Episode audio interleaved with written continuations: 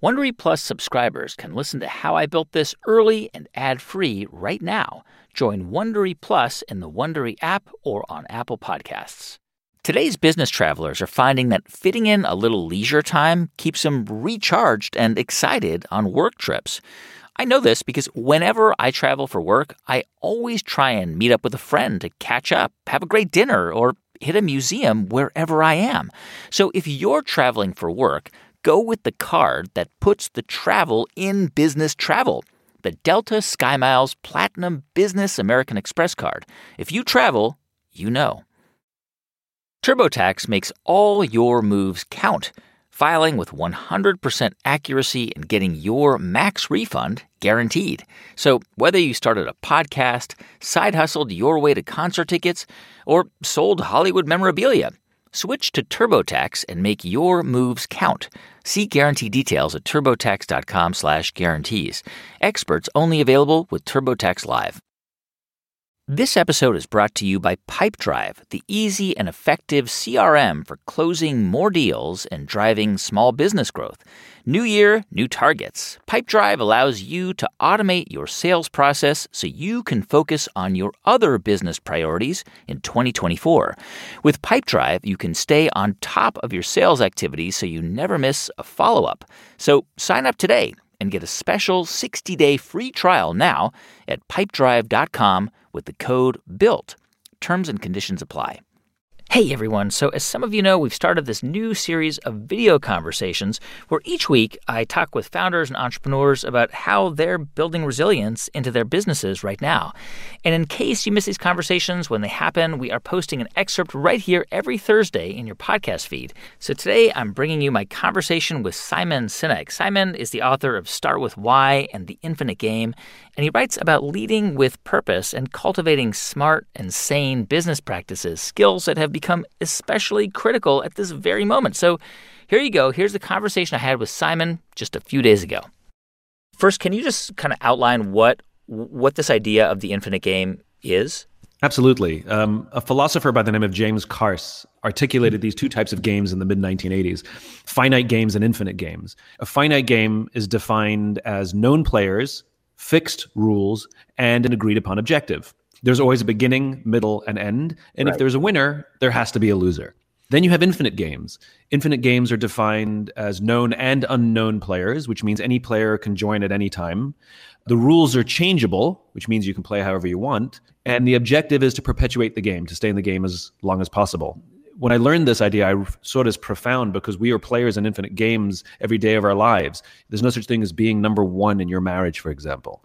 Um, you can't win in your marriage. The right. goal is to make it last as long as possible. That's the right. goal. There's no such thing as winning global politics. There's no such thing as winning education. There's no such thing as winning healthcare. There's no such thing as winning your career. And there's definitely no such thing as winning business. But if we listen to the language of so many of our leaders, they talk about being number one, right. being the best, or beating their competition Based on what? And so if we have to be players in the infinite game, we have to play with an infinite mindset. So there are five principles that you outline in the book, um, particularly for business leaders who want to try and adopt an infinite mindset. So let's let's kind of quickly go through them. Um, the first one is to advance a just cause. So talk about that for a moment. So, you know, the concept of having a vision in business is not a new one. The problem is it lacks a standardized definition. And if you listen to too many leaders and they say, our vision is to be the best X, or our vision is to increase top line revenues by Y, you know, these aren't visions. They're just goals. They're arbitrary goals set to arbitrary dates. And so I changed the terminology of vision so that we can be crystal clear of what we mean. Instead of showing up to simply hit a goal, we want that goal to be in service to something even grander, a just cause, a cause so just we would willingly sacrifice to get closer to that idealized state in the future. So, what does it mean to sacrifice? It could mean working late hours or, or frequent business trips. And though we may not like these things, we feel that they're worth it because we feel like our work is contributing to something bigger than ourselves. I want to get back to that later on because I just did an interview for How I Built This with somebody, Pat Brown of Impossible Foods, whose business is exactly that. I mean, his idea isn't to make a lot of money making a, a meat product. To, it's, it's basically to cut back on, on, on, global climate emissions. But we'll get back to that. Right. Um, the second principle building trusting teams. So, right. So, as human beings, we're social animals. and uh, we're no good by ourselves, but we are remarkable in groups. Great organizations that are able to survive for many generations beyond whoever the leadership is now have strong cultures, and strong cultures are made up of trusting teams. We all know what it feels like to be on a trusting team. It means you can raise your hand and say, I made a mistake, or I don't understand the job you've asked me to do, yeah. or I need help, or I'm scared, uh, without any fear of humiliation or retribution. In fact, we say these things with total confidence that others on our team will rush to our support. We also know what it feels like not to be on a trusting team, where we don't want to admit mistakes. Right. And we don't want to admit that we don't know how to do the job we've been asked to do for fear that it'll either put us on a short list at the end of the year or uh, hurt our chances of advancement or promotion. All right. The next principle for uh, trying to uh, create and adopt an infinite mindset study a worthy rival. This is one of my favorite ones. So, in a finite game, you have a competitor and you want to beat the competitor. You want right. your score to be higher than theirs at the end of the game.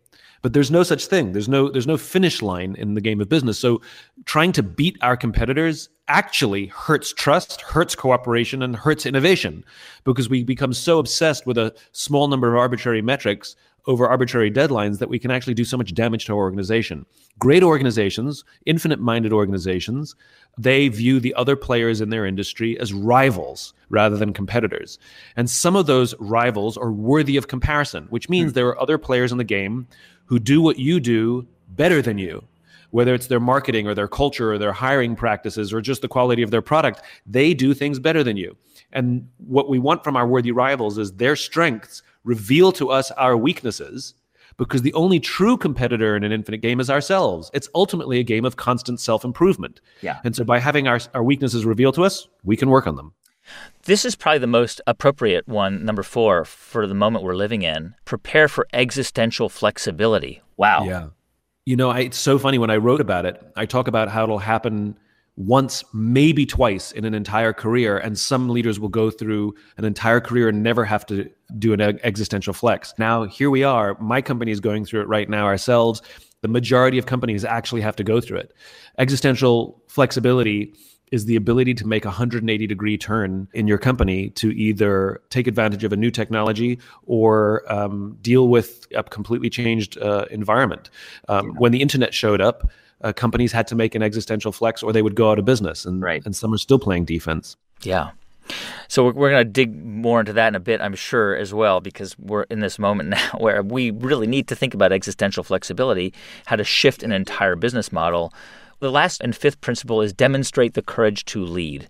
What does courage to lead actually mean? So, so many of the standard business practices that exist today are not actually infinite minded. They're very finite minded. And many of the standard business practices that exist today that we consider quote unquote normal are not normal. The idea of right. shareholder supremacy, where we put the wants, needs, and desires of a disinterested external constituency over customers and our employees, was a philosophy that was promoted in the late 1970s and popularized in the 80s and 90s. The use of mass layoffs on an annualized basis to meet arbitrary projections did not exist in the United States prior to the 1980s. Yeah. And you see a whole bunch of these philosophies that were propagated in the 80s and 90s that are standard today that are very, very, very finite minded. So the courage to lead is the strength of character to say, even though that's what everybody else is doing, I think that is wrong for the health of my business, and I'm going to do it differently and that is difficult. Simon, we have so many questions coming in.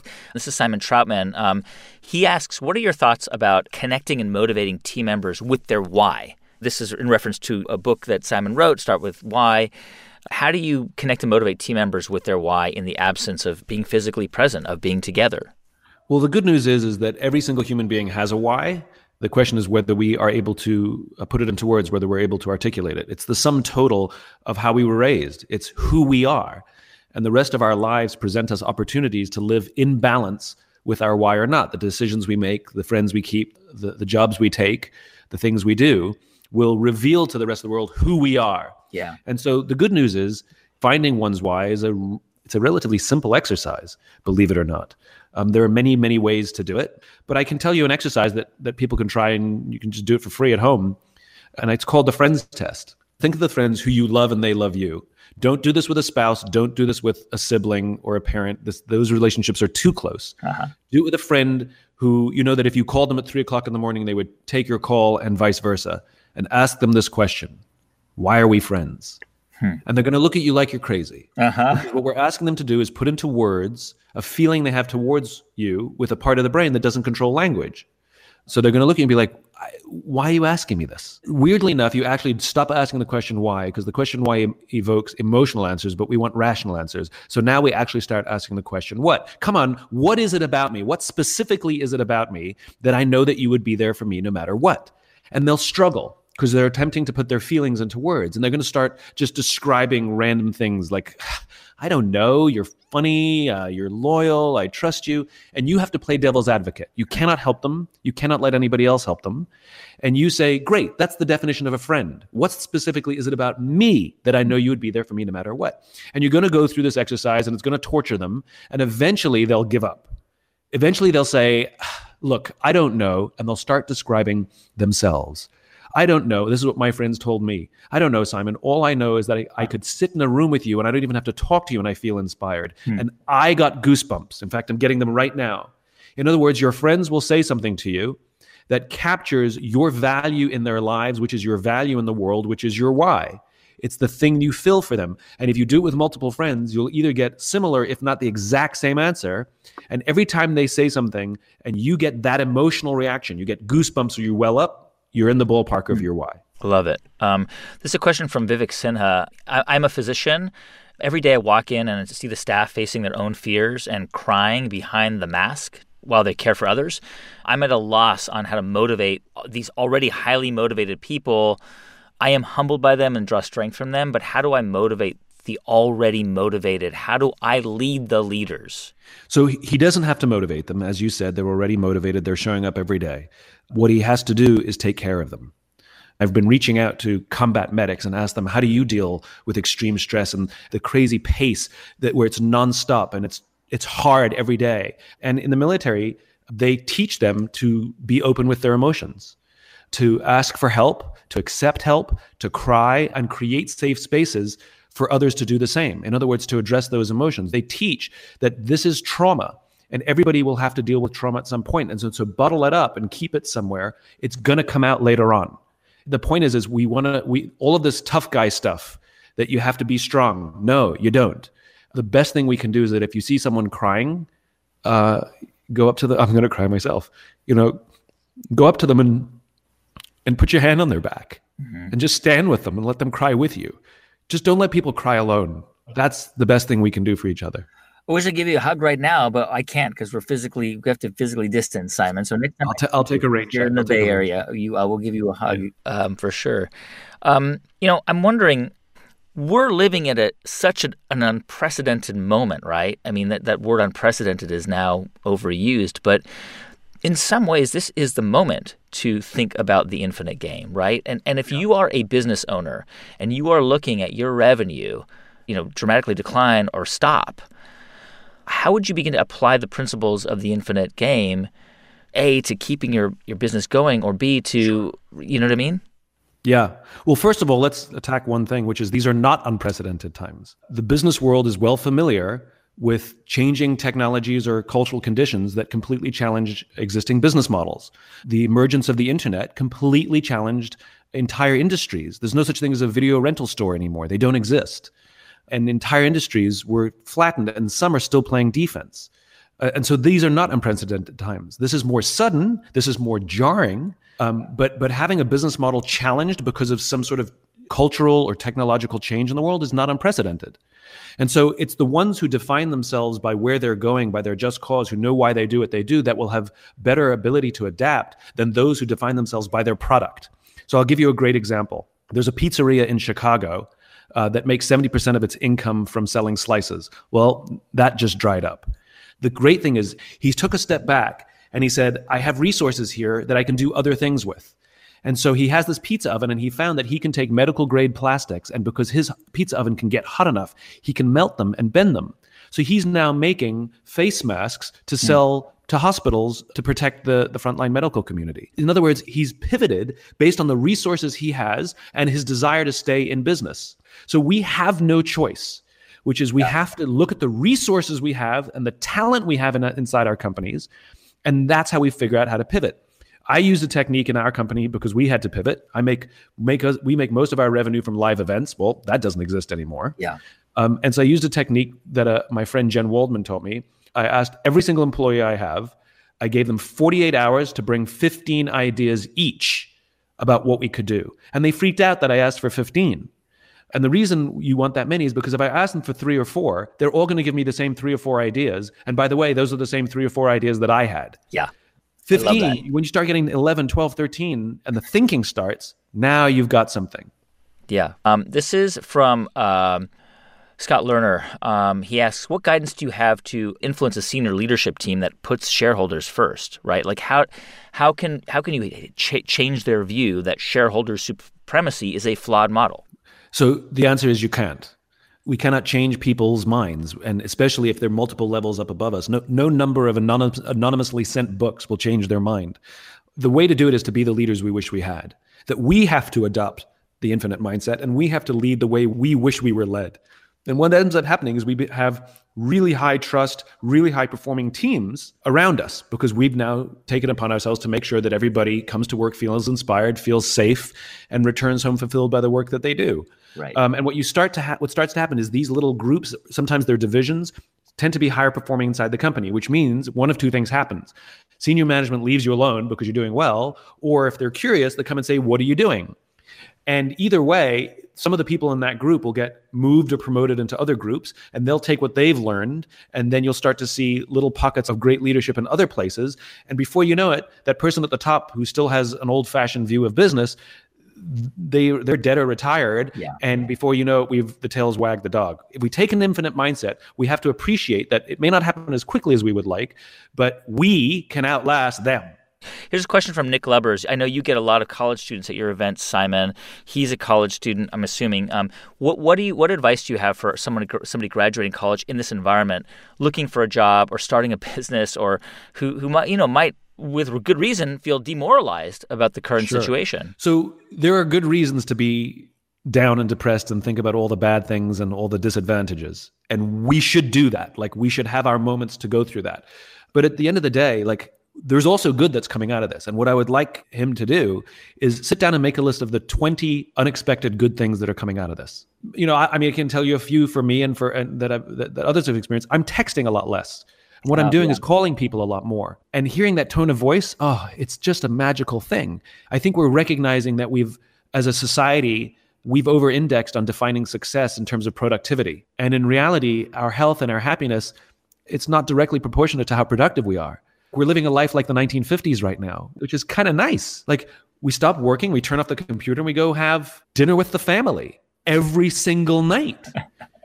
you know? Yeah. Um, the, there are 20 really great things that, that we should write down, and that's where the opportunity lies. I'm going to go to one more question from from our audience. Um, this is from Camellia. Um, she asks, Simon, what are the most important positive things or thing that you want people to kind of take away from this experience, from you know this health and economic crisis? Uh, service, taking care of each other. Um, service. The definition of service is the willingness to sacrifice for others, the willingness to sacrifice for a cause, and I think that our nation has forgotten how to sacrifice. If you go back to World War II there are plenty, plenty, plenty stories of young men who committed suicide because they didn't get drafted. That the call to service was so powerful that people who couldn't go to war would buy war bonds so that they can contribute to the to the war effort. And people who couldn't afford war bonds would plant war gardens. So there was this overwhelming sense of we're in this together, and service requires sacrifice.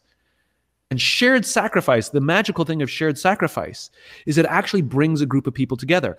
When, when there is shared hardship, we come together. And I think we have to recognize, and, it, and it's kind of amazing now, for the first time in my lifetime, and the first time in mo- probably all of our lifetimes, yeah. we are connected to every human being on the entire planet. We can relate to somebody who doesn't look like us, sound like us, and have an entirely different point of view on the world simply because we've gone through something similar and we have a shared experience, shared hardship you know and so the question is is what can we sacrifice for each other? That's the definition of service. And this is a real opportunity to relearn service i think.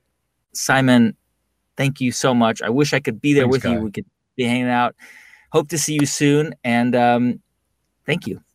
Be safe. Take care of yourself. Take care of others That's an excerpt from my conversation with Simon Sinek, the author of several books, including Start With Why and The Infinite Game. To see our full interview, just go to facebook.com slash how I built this. We're going to be putting these episodes in your feed every Thursday and hosting the conversations in real time twice a week. You can find those on YouTube, on Twitter, and at Facebook Live by visiting facebook.com slash how I built this. Next week, we're going to talk to Tim Brown and Joey Zwillinger, the founders of Allbirds, and also to Stuart Butterfield, the founder of Slack. So join us live on Wednesday and Friday at noon Eastern, 9 Pacific at facebook.com slash how I built this.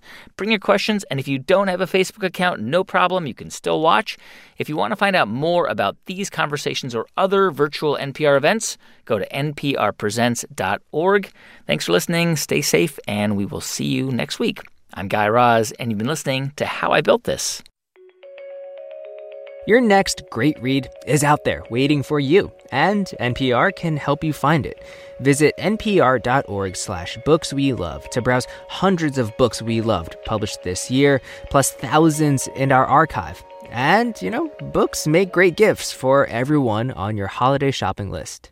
When you're an American Express Platinum card member, don't be surprised if you say things like, Chef, what course are we on? I've, I've lost count. Or, Shoot that, shoot that! And even, Checkout's not until 4, so. Because the American Express Platinum Card offers access to exclusive reservations at renowned restaurants, elevated experiences at live events, and 4 p.m. late checkout at fine hotels and resorts booked through Amex Travel. That's the powerful backing of American Express. See how to elevate your experiences at americanexpress.com slash with Amex. Terms apply. The global smartwatch industry is worth $45 billion annually. The Apple Watch is the undisputed bestseller, but Apple's dominance wasn't always a given.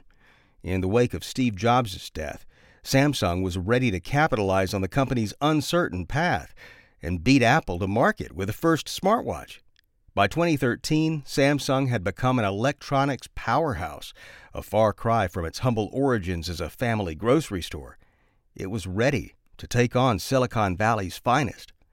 In this face-off, both companies will have to sway consumers while surviving PR disasters as they open the Pandora's box of interactive biometrics. Hi, I'm David Brown, the host of Wondery's show Business Wars. We go deep into some of the biggest corporate rivalries of all time, and in our latest season, we're clocking the fierce battle over wearable technology between Apple and Samsung. Make sure you follow Business Wars wherever you get your podcasts. You can listen ad-free on the Amazon Music or Wondery app.